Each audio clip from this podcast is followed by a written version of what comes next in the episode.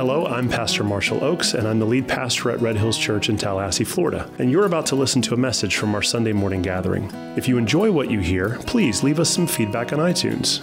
And if you really like what God is doing at our church, consider supporting the ministry work at redhillschurch.com/give. Thanks, and now for some Bible teaching.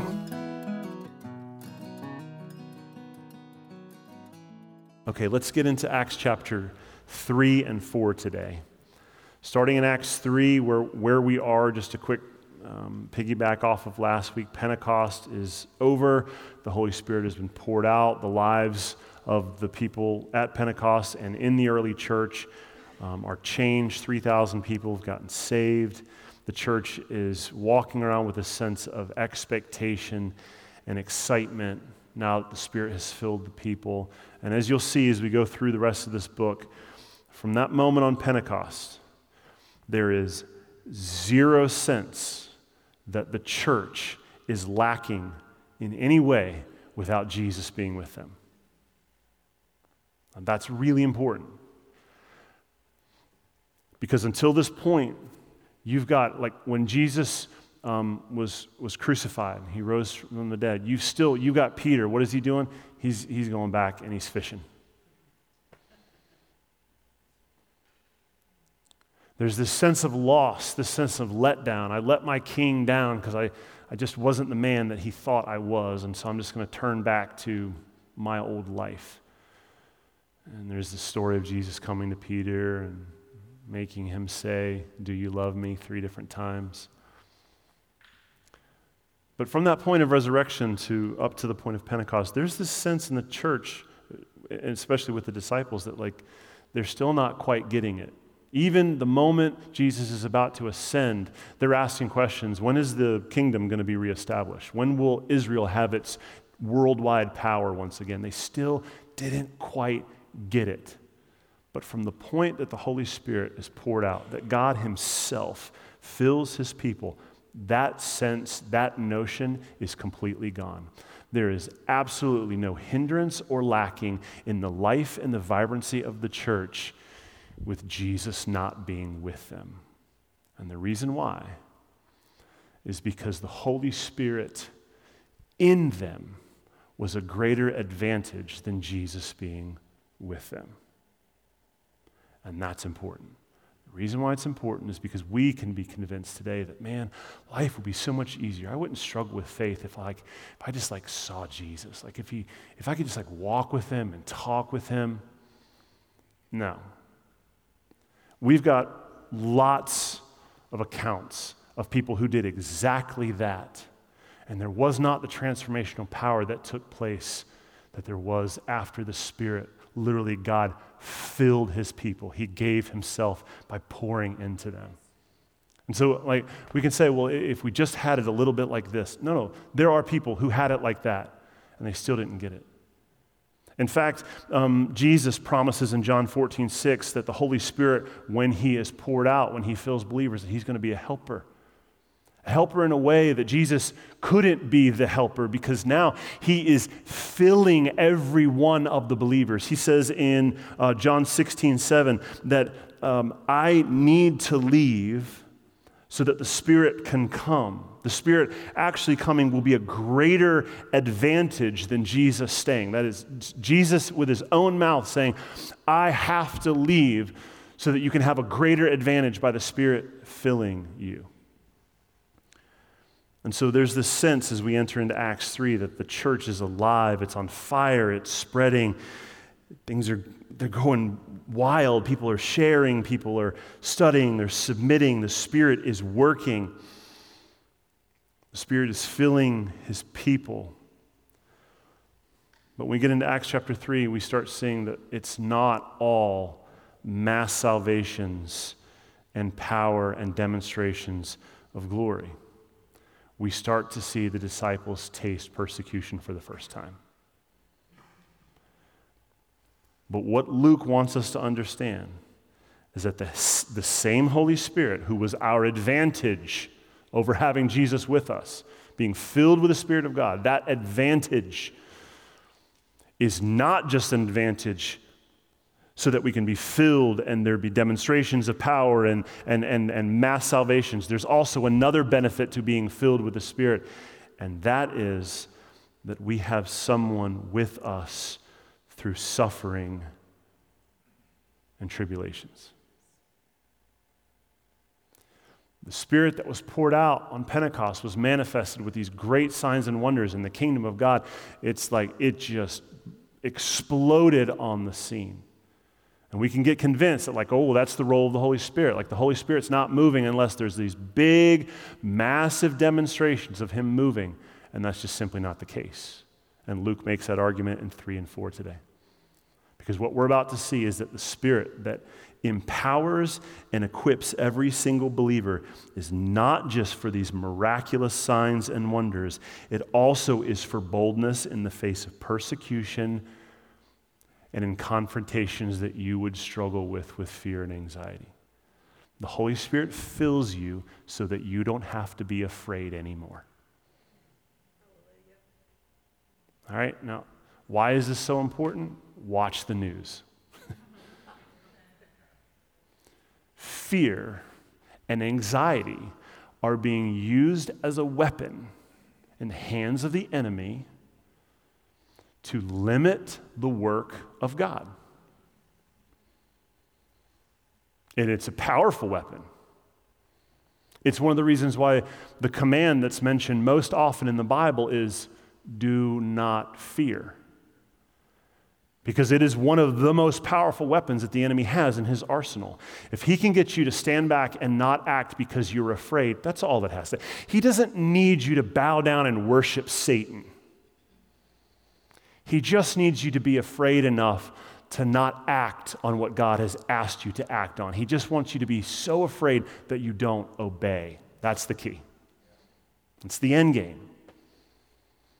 And so today, as we're reading through this, I want you to really grasp the idea that what Luke is communicating to us is that the Spirit of God is with us in every circumstance. We're never alone. And yes, it manifests itself in, in marvelous signs and wonders. People getting healed, like, uh, like um, manifestations of, of, of powerful uh, demonstrations of faith being able to pray for long periods of time. We, we, we, see the Spirit empowering and equipping the church to do this, but that's not all there is. The Spirit is also empowering and equipping us so that we don't have to live in fear and anxiety anymore because the Holy Spirit empowers and equips us so that we can be bold. So that you don't have to worry about what words are going to come out of your mouth when you're called into question, when you have to stand before rulers, courts, who are accusing you of, of going away from the status quo because you're following what our Father told us to follow. You don't have to be afraid because the Spirit fills you and equips you and empowers you for that purpose. Ready? Let's get into it. Acts chapter 3, start in verse 1. Now, Peter and John were going up to the temple at the hour of prayer, the ninth hour, that is about 3 p.m. in the afternoon and a lame man from birth was being carried. So he was uh, crippled, he could not wa- uh, walk. And the, his friends, family, they laid him daily at the gate of the temple that is called the Beautiful Gate to ask alms of those entering the temple. Now, just before we get in, I want to paint a little bit of a picture to you. The temple we're imagining here is the second temple. This isn't Solomon's temple that was destroyed when the Babylonians came in. When the Persians released Israel to return, they rebuilt their temple and people that remembered the original temple weren't really happy with it because like it's not as pretty as it used to be. And so through uh, that, that 500 year period between when they started rebuilding and when Jesus shows up, uh, people had come in and remodeled. One of the greatest of those was King Herod. He had come in and poured a lot of money in remodeling this thing to make the temple really, really nice. It was a, it was a pride thing for him. But the, at this point, the temple was gorgeous. And if you can imagine this, like this massive kind of city with a wall around it, and then right off, not just in the middle, but also kind of like off to the back side of it, you've got this huge rectangular plot of land that is just built up um, massive, like, it, like the walls are as tall as the walls in this room. And then on the top of it is this huge flat area. There's this open area where these open courts are. One side of it is called Solomon's portico, or its porch, and it's just a huge open area where people would gather and teach and, and share and, and, and uh, kind of hang together. Uh, and, and then right there in the middle, towards the back of it, is the temple. And the temple is this huge rectangular structure, and it's massive. It's, you know, 90 feet high. It's got these huge pillars, these just gorgeous pieces of furniture inside. And you walk in, and the first room that you walk into is the holy place, and there's pieces of furniture overlaid with gold, and this is where they would do all the worship. And there's this massive um, veil that, would hung, that, that hung there, uh, was hanging there, and on the other side of it was uh, this uh, uh the Ark of the Covenant. And depending on who you ask, did the Ark of the Covenant, was, that, was it actually there? Did it actually return from Babylon? Maybe it was in there, maybe it wasn't. But at this point, the veil had been ripped in half from top to bottom after Jesus died on the cross. And so the temple is there, the structure is there, people are continuing worship, but things are a little bit weird because Jesus did this stuff and now everything's like, I'm really. And so you see Peter and John, and they're still observing some of the customs and not really sure if we should be going. We're going to go to prayer every more, but like the, we don't need to like do the sacrifice thing because Jesus was the one who sacrificed for all. And so there's this in between period where I'm not really sure what we're supposed to be doing, but we're going to kind of observe this. We're looking at Jesus as the fulfillment of everything that is ultimately Jewish. But then, then we're going to start seeing Gentiles getting saved, and then there's this kind of question. But where we are in this period, they're walking up into this temple and they're going through this gate that is just overlaid with gold and silver, and it's called the Beautiful Gate. It's gorgeous. And there's this guy laying there. He's crippled and he's begging for money. Okay, so that's the scene set. Verse 3 Seeing Peter and John about to go into the temple, he asked to receive alms. And Peter directed his gaze at him, as did John, and said, Look at us. And so he fixed his attention on them, expecting to receive something from them. But Peter said, I have no silver and gold, but what I do have, I give to you. In the name of Jesus Christ of Nazareth, rise up and walk. And he took him by the hand and raised him up, and immediately his feet and his ankles were made strong.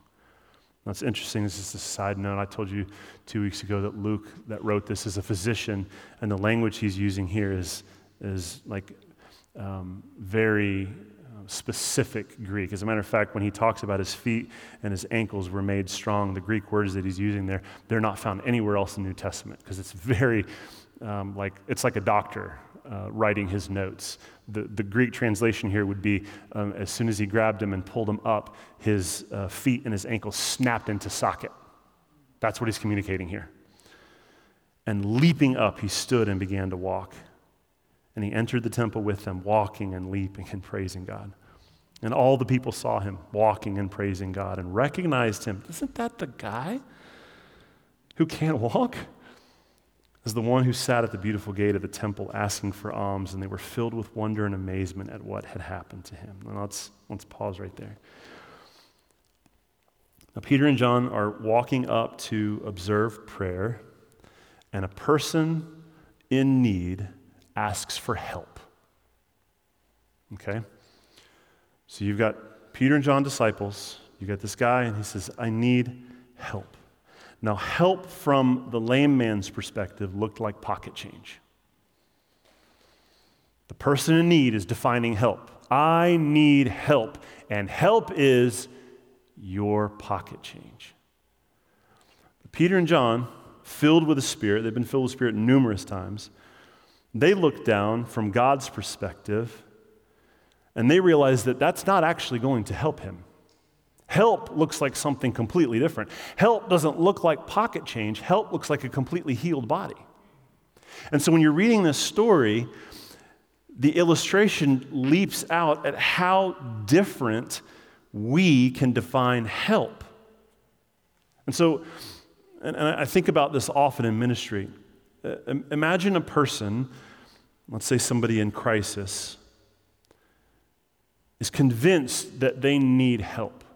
And they, they come to you um, and they say, I, I need help. And this specifically is what help looks like. Well, that may be the case. That may be exactly what help looks like, but it might not be what help looks like. It might just be the crisis talking. Or it might not be the crisis talking, it might just be a want talking. Imagine someone who's just gripped with alcohol addiction and their body is going through withdrawals and they say, I need help. Help is enough money to get another drink so I stop feeling like this. Well, well that's not help. That's, that's your crisis talking. That's actually a want. That's not, a, that's not an, a need that you're not, that's not going to help you. Now, if, if that's the case, and I, I would argue that we could all agree that it is, that that when someone defines, someone in need defines what help is, it could actually be help, but it might not necessarily be help. You've got this one thing, people saying, I need help, and it may actually be helpful or not. And then you've got this other command, and we'll just group all of the commands in the New Testament where Jesus is teaching on serving and loving our neighbor and helping the widow and the orphan, the Good Samaritan. There seems to be an expectation on us as believers to help. And there is no um, uh, shortage of people in the world who are saying, I need help. How can we, as a community of believers, know when we've been commanded to help, to actually give the help that is needed? How did Peter know that healing would be the help that this guy needed? Should we just rely on what society tells us help is? Should we allow the person who's in need always to define? Well, they're the one in need. They should know better than anybody else, except for the fact that sin likes to talk for us. Crisis, addiction likes to talk for us. So even though you may identify this as a need, maybe it's not actually what you need. Maybe it would just be something that would continue the issue that you're in right now. Maybe you need something completely different than that. What I'm introducing to you is attention that we have been commanded as a people of God to obey and to help uh, through obedience, to help and to serve. But you've also got the other side of it is people saying, Yes, you, you, you help me in this way, serve me in this way. But the help and serve is not always going to be helpful. How do we know how we can actually help? Do you feel that tension? When you're, when you're sitting at a stoplight and someone's sitting on the side of the road holding a sign, uh, I want to help, but what, is, like, what does help look like? How do I know that what I'm doing is actually helpful? You feel the tension? This is going to continue to build because now we're a people of, uh, of, faith who, who we should be ministering and spreading the kingdom of God, which is tr- a tremendous help. He helped us up out of sin. How do, we, how do we model that in a way that's not just helping sin continue? You starting to feel the stress of this? So, what's the answer? How are we supposed to know what's helpful? How did Peter know what was helpful? Well, I think this is just my personal opinion, I don't think Peter knew what was actually helpful. I don't think Peter knew that healing was exactly what he needed, and I don't think that we can ever really know what help looks like. What we need is someone who has a third perspective communicating to us what is actually helpful. We need God speaking to us about what is actually helpful. And so I would argue that Peter, in this moment, didn't instinctively know that this guy needs to be healed. I would argue that he has been filled with the Spirit enough times that when this ask came across his, his view, he, the Spirit of God spoke to him and said, No, no, alms is not what this guy needs. And you don't even have that anyway. What I want to do is something profoundly more impactful because I've got something beyond this. Because what's about to happen here is everyone starts noticing. Eventually, Peter preaches, and 5,000 people get saved. And here's what's wild about this. We're going to find out later in the story that this guy was 40 years old and he's been sitting at this gate for a really long time. And this event takes place just a few weeks after Jesus ascended from up to heaven. So the strong, there's a strong argument to be made that this guy was sitting at this gate while Jesus was walking and around Jerusalem and doing his. Why didn't Jesus heal this guy? Because God knew that this was not this guy's time to be healed. His time to be healed would be at the, at the Spirit moving through Peter later, because that's when the crowds would catch notice, and that's when they would hear the gospel preached, and that's when they would repent. So, why did the guy get healed? Because it led to people hearing the gospel preached which should in some way satisfy our curiosity for God, do you always heal? Do you have a desire to always heal? Well, ultimately, yes, He has a desire to heal us. That's why He will resurrect our bodies one day, and you will ultimately be healed. It may not necessarily be in your time frame, but we are all promised that one day we will all experience a resurrected new body and a new heaven and a new earth, and there won't be sickness anymore, and you will be healed. There are shadows, whispers of that as we lead forward, but always those shadows and those whispers serve the greater purpose of God's glory. Not just because we can say some magic words and manipulate our king to do what we want him to do. That's not a king, that's you being king. What we're looking at here is God seeing the big picture, all of the moving parts, and prompting Peter, speaking to Peter, Peter, I want you to pray for this guy to be healed. And what's wild is that this doesn't seem like Peter.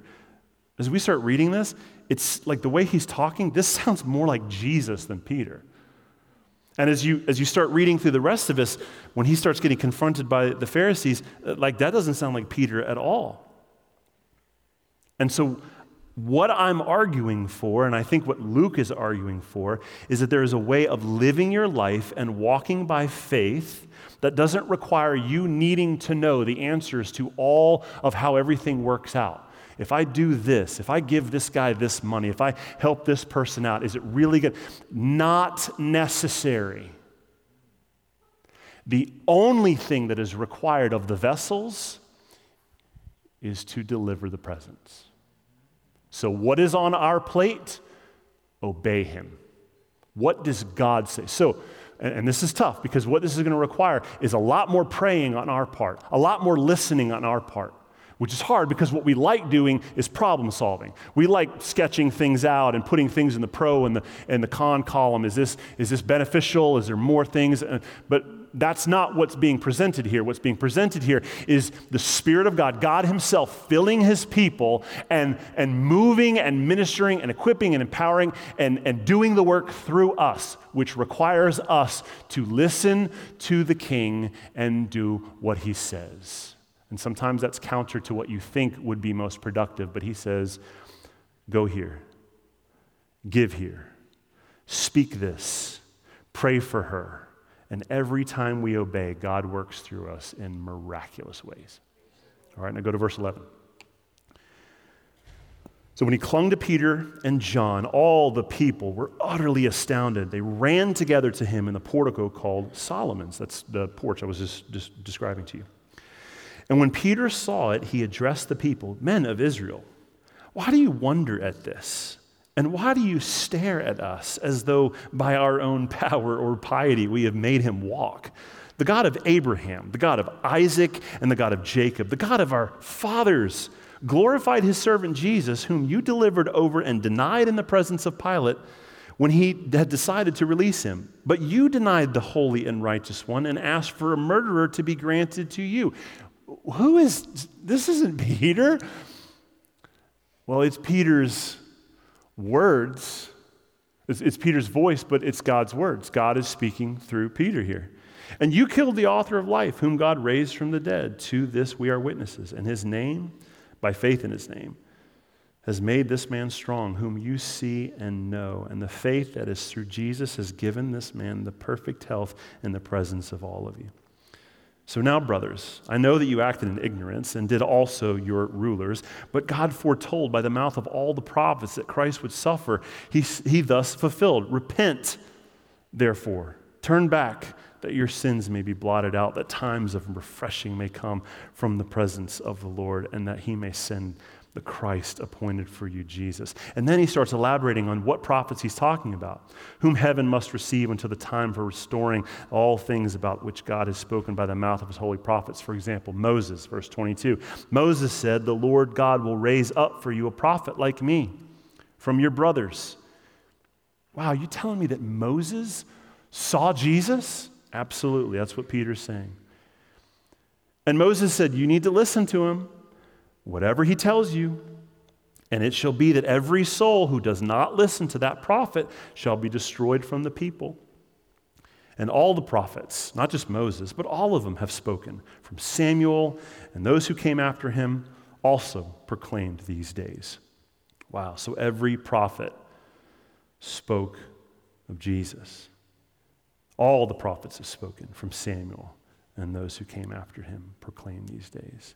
See, you're the sons of the prophets and of the covenant that God made with your fathers, saying to Abraham and in your offspring shall all the families of the earth be blessed. God, having raised up his servant, sent him to you first to bless by turning every one of you from your wickedness.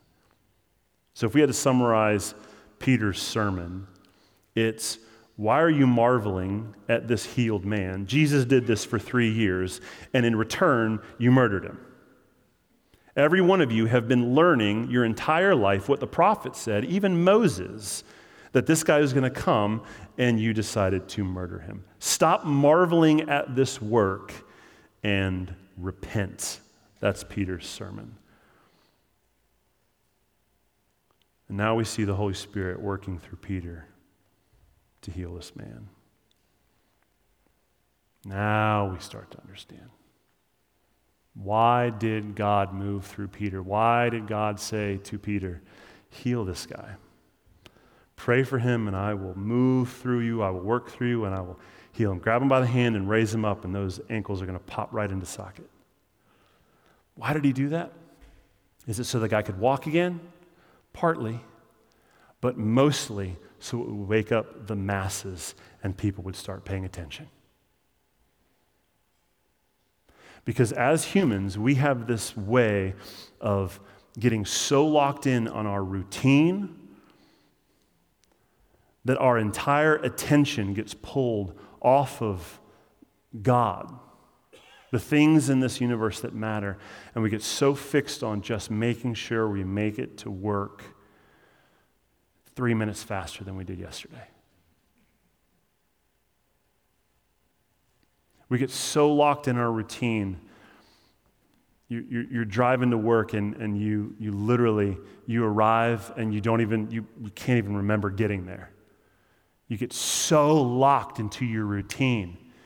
You can do things so quickly and so routinely without even thinking about it that you just start going to the motions. And it affects our religious life too. You get down and you, you start praying and, and you just start praying the same thing you've always prayed. And there's not really any thought behind it. Is there even really any heart behind it? Are you thinking in a way where you're articulating your word? If you were to walk up to somebody, you wouldn't just start rambling and say the same thing you say every single time. There's some thought that goes into the conversation if you really care for the person. And it affects, it, it affects when we gather as the people of God and worship. The routine of when we come in, and then there's music, and then the music usually ends around this time, and then this guy stands up here and he starts talking about some announcements, and then we go through the word, and then we can go and we go to break for lunch. Is there ever a moment where God breaks into that routine and wakes you up? And by his mercy and his grace, just shakes you awake from your routine that brings you so much comfort. This is what's happening here. Why is a man who for 40 years who could not walk suddenly can walk when he didn't even ask for it? He didn't ask to be healed. He asked for 50 cents. Why did God see fit to intervene and answer his, his request in a way that he didn't even ask? Because God loves breaking our routine and shattering the way we think things should be operating. He loves it. He takes great joy in it because it's how He wakes us up. It's how He gets our attention off of work, hobbies, family, No, no. Fix your, wake up, fix your eyes on me, and start understanding how I impact work, hobbies, and family. See, I can get so fixed on this one thing that I neglect the thing that should be informing this. But if I fix my eyes on Him, if I'm awakened to, to, Him, if, if I have a general awe for God, if I have an awareness of His presence, if I'm listening to the Spirit speaking, if I'm filled with the Spirit and I hear Him speaking, then every day is an exciting adventure. And I'm never just going to work.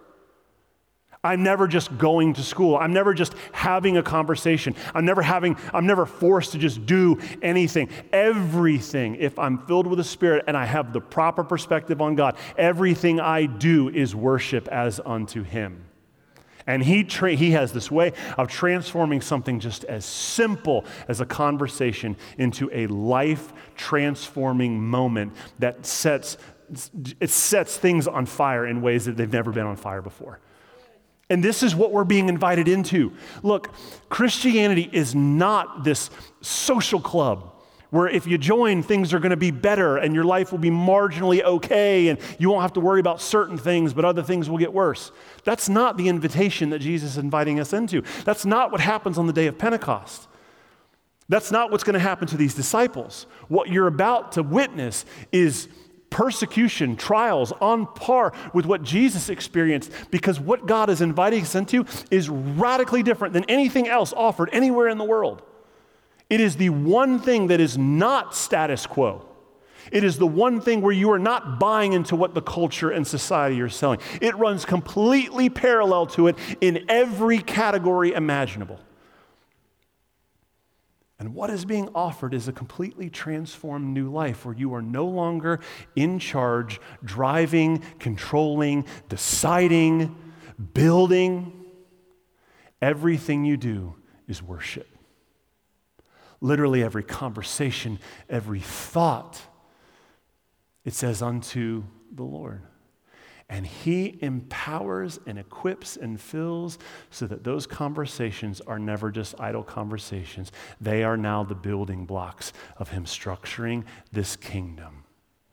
And this random prayer that you just prayed because you have compassion, he empowers and fuels that, and things start transforming and changing. So, what we're witnessing here is a complete disruption from the normal way of life in order to snatch our attention off of this world and pull it back onto God. Go to verse 1 in chapter 4. As they were speaking to the people, the priests and the captain of the temple, the Sadducees came upon them. They were greatly annoyed. Well, I bet, because the Sadducees don't believe in the resurrection. That's why they're so sad, you see?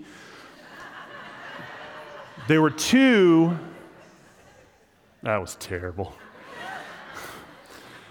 The Pharisees was a religious group that believed in the resurrection. They were the Jewish leaders, and there's another group of Jewish leaders. It's, it's, it's kind of like you got, you got conservatives and liberals. You got, there's always two parties, right? There's always two ways. Everyone's going to fight about something. So you've got the Pharisees, oh, there is absolutely a resurrection. And then there's the Sadducees, no, there's no resurrection. When you die, you die, that's it. There is, there is no resurrection. And so the Sadducees are getting really upset because essentially what Peter is saying in his sermon is that God raised Jesus from the dead. Oh, we don't like that at all.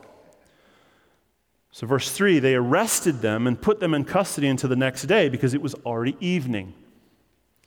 This is Peter's, first, this is Peter's worst nightmare. Do you remember the night that Jesus was being arrested? Where was Peter? He was hiding, he was denying. This is his worst nightmare. He doesn't want to go to jail. He wants to avoid that at all costs. Now, he's the guy who will whip out a sword and chop off somebody's ear, but please don't take me to jail. I'm not with that guy. I don't, I don't want to be beaten. I don't want any of that. And now all of a sudden, he's spending his first night in jail and things are getting real.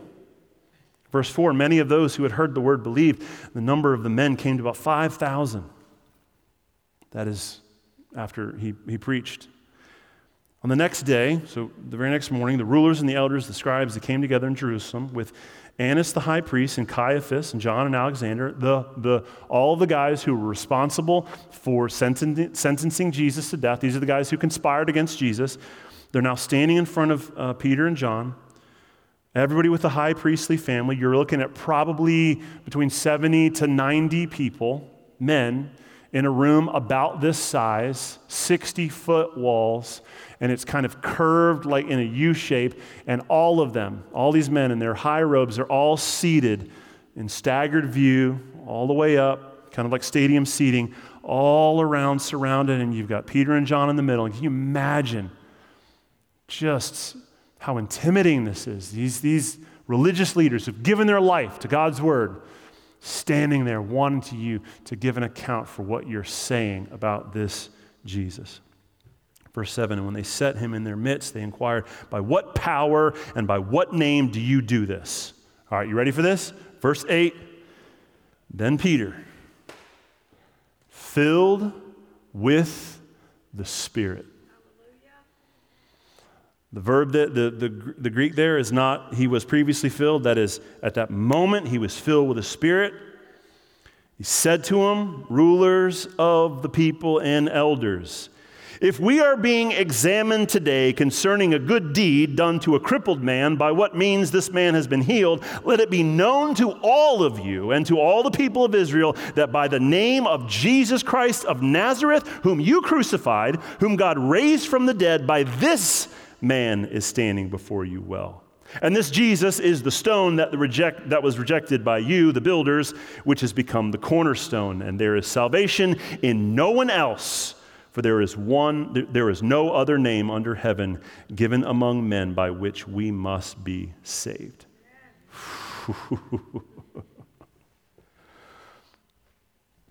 now, back up to that night.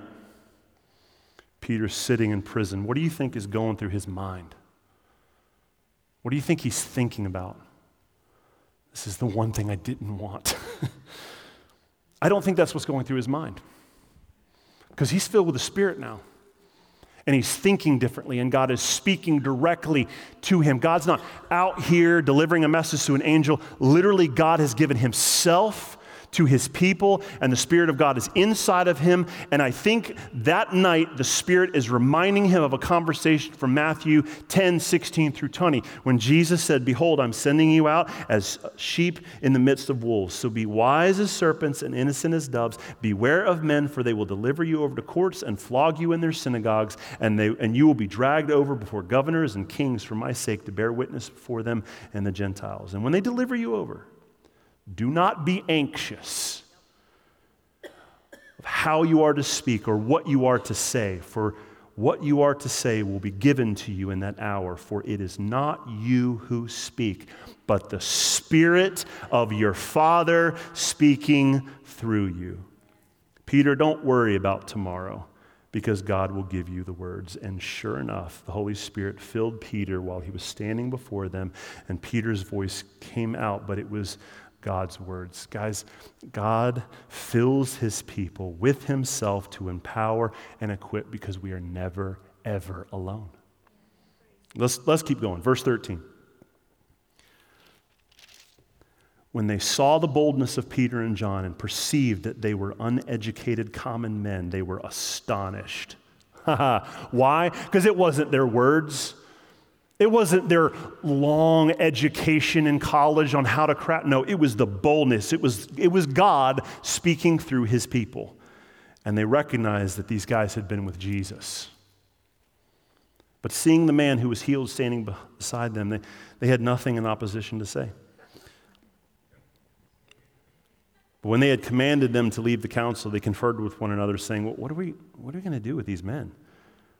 That's a notable sign that's been performed through them. It's evident. Everybody in Jerusalem has seen it. We can't deny it. But in order that it may not spread any further among the people, let us warn them not to speak anymore in this guy's name.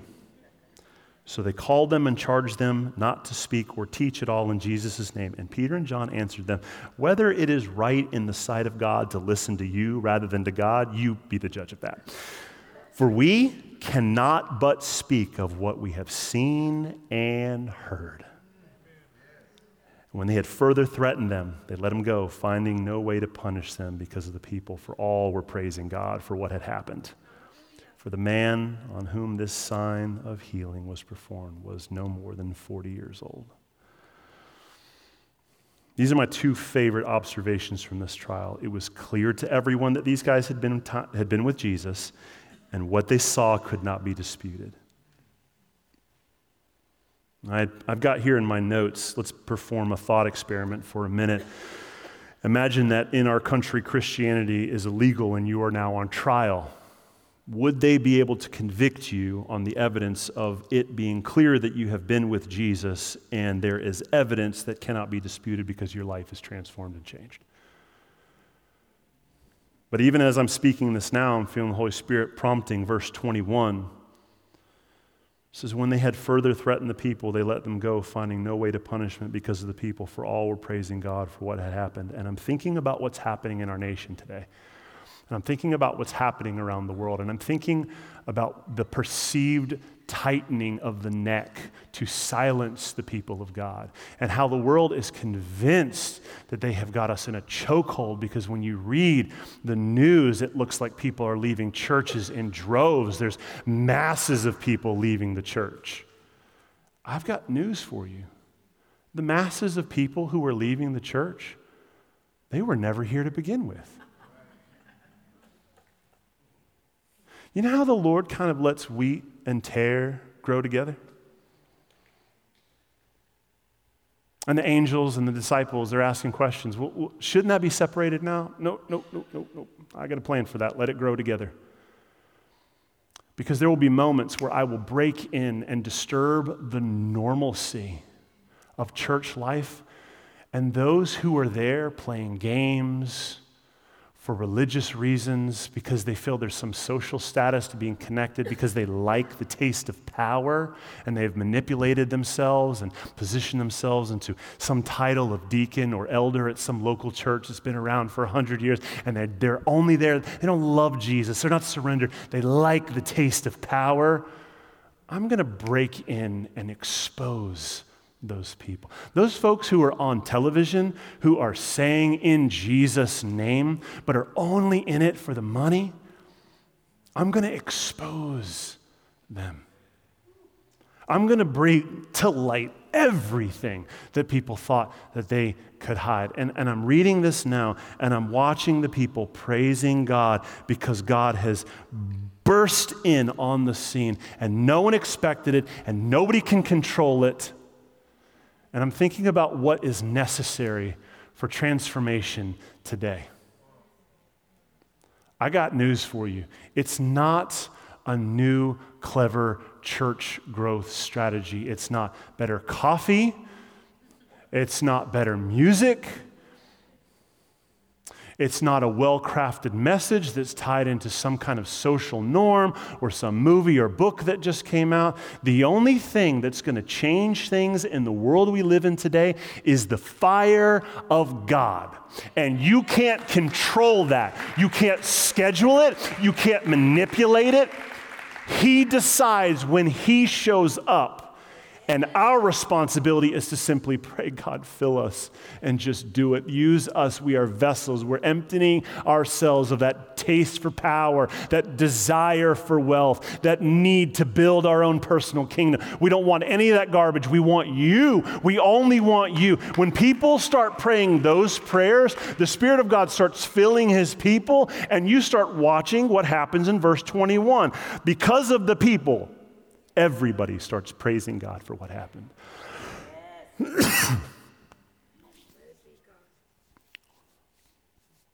if God sees fit to give a third great awakening, it's not going to come because we've got clever teachers. It's not going to come because our, our buildings are beautiful. It's going to come because God saw fit to just pour himself out on his people, a hungry, empty people who want nothing more than his presence and to be filled by him. Let's go. I don't, we're not going to finish four because verses 32 through 37 are actually connected to five, but let's finish the story. What happens when, the, uh, when Peter and John come back to the rest of the Christians and the reality of persecution sets in? When they were released, they went to their friends and reported what the chief priests and the elders had said to them. And when they heard it, they lifted up their voice together to God.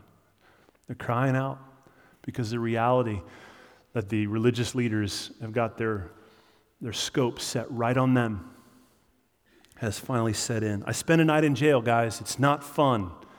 but there's probably more coming. When they heard it, they lifted up their voices to God and said, Sovereign Lord, who made the heaven and the earth and the sea and everything in it. Mmm, that's a way to start a prayer. God who's over everything, through the mouth of our father David, your servant, when you said through the Holy Spirit, Why did the Gentiles rage and the peoples plot in vain? The kings of the earth set themselves, and the rulers were gathered together against the Lord and his uh, anointed. Truly, we're, wa- we're watching this happen today. We're watching Scripture be fulfilled. For truly in this city they were gathered together against your holy servant Jesus, whom you anointed, both Herod and Pontius Pilate, along with the Gentiles and the peoples of Israel, to do whatever your hand and your plan had predestined to take place. They were plotting, but we're seeing how you were behind it, Lord. So now, Lord, who is in charge of everything, look upon their threats and grant to your servants to continue to speak your word with all boldness. While you stretch out your hand to heal, and signs and wonders are performed through the name of your holy servant Jesus. I'll pause right there because what they're doing in the face of pending persecution, they prayed. What did they pray? They prayed for revival. They prayed scripture, they prayed for more signs and wonders, and they prayed for boldness to preach the gospel in the face of persecution. And how did God respond to their prayer? Verse 31 And when they had prayed, the place in which they were gathered together was shaken and they were all filled with the Holy Spirit and continued to speak the word of God with boldness. How did God answer the prayer of his people in persecution? He answered it by giving him giving them more of himself. Oh man, we miss we're missing it. We're missing it. God, how do you answer your prayer? Give us a clever strategy to turn their hearts. No, no, no, no. That's not the answer to the prayer. The answer to the prayer, God, fill us. Show us what to do. Where do we give our time? What do we, what do we fight for? Please, in the face of persecution, what do we, what do, we do? Answer our prayers, God. Pour, like, give. What, what is He? He gives us more of Himself. I, I know exactly what you need. You need more of me and less of you. How do I answer your prayers? I give you more of myself. I pour more Spirit inside of you. Why? Because you need that Spirit speaking to you. Give here, pray there, go there, speak this, pray here, read this, submit to this. And this is where I want to finish today. We've talked, I've mentioned numerous times, kind of the idea that we're hovering around today is that God is actively filling his people regularly. This is like the fifth time they've been filled with the Holy Spirit. What is God doing? He's filling his people to equip them and empower them. So if we see this precedent in Scripture, if we see the Spirit of God filling his people, do we take this seriously? Are we taking his presence and the Holy Spirit seriously? Are we following his lead, allowing him to speak through us and work through us? Are we obeying what he's saying? Are we praying to be filled regularly so we're acting, allowing him to act through us rather than just acting on our own accord and making decisions on our own? Or are we, as Paul says in Ephesians 4 30 through 31, grieving the Holy Spirit? with our corrupt talk and our bitterness and our slander and our anger and our unforgiveness. This is what we have to wrestle with today. That what our God is offering to us is more of Himself, filling His people even more to accomplish, to withstand, uh, to, to, to overcome anxiety and to, to overcome fear, to watch the, the, the Spirit of God literally pour Himself out through signs, wonders, and miracles, to live a life where I'm literally just following the Holy. What are you doing today? Whatever the Spirit tells me to do. I'm going to work. I've got a plan, I've structured, I've got my notes for my sermon, but, but really I'm only prepared up to the point where he can start speaking through me so that these are the words, the words that I'm saying are not actually my words anyway, it's, it's his words. So I'm, I'm living my life, but he's living through me and he's speaking through me. That's the offer. Or I can grieve the Spirit because what I like more than anything is just being angry at people and not forgiving people and walking in slander and bitterness and grieving the Holy Spirit so that he's not, he's not, I'm, I'm leaking the Holy Spirit out. I'm, I'm, I've grieved him so greatly that at this point you're like, well, I don't, know about that. Can you, can, can you leave the Holy Spirit? Can, can, he, can he leave? Can, can, can his presence? Well, I'll direct you to the, the beginning of Revelation, where God warns the churches that if they don't turn, he's going to take the presence from them. And how you can't go to the church of Ephesus today. I want you to think about many of the churches who are still standing across the country, who started with God as the center of why they were doing what they were doing. But somewhere along the line, they had a staff they had to pay, they had a building they had to pay the budget on, all of a sudden, the next thing that God was doing was just, it just always seemed to be tied to some new project or some new effort. And there was, all, and more time you give to that, suddenly it's like there's no, no one's praying, no one's broken, no one's weeping over their sin. No one's weeping over in joy because God's presence is moving in the place. And then you look around, you're like, well, oh, I see what's happening. The Spirit of God is not in this place. God has departed.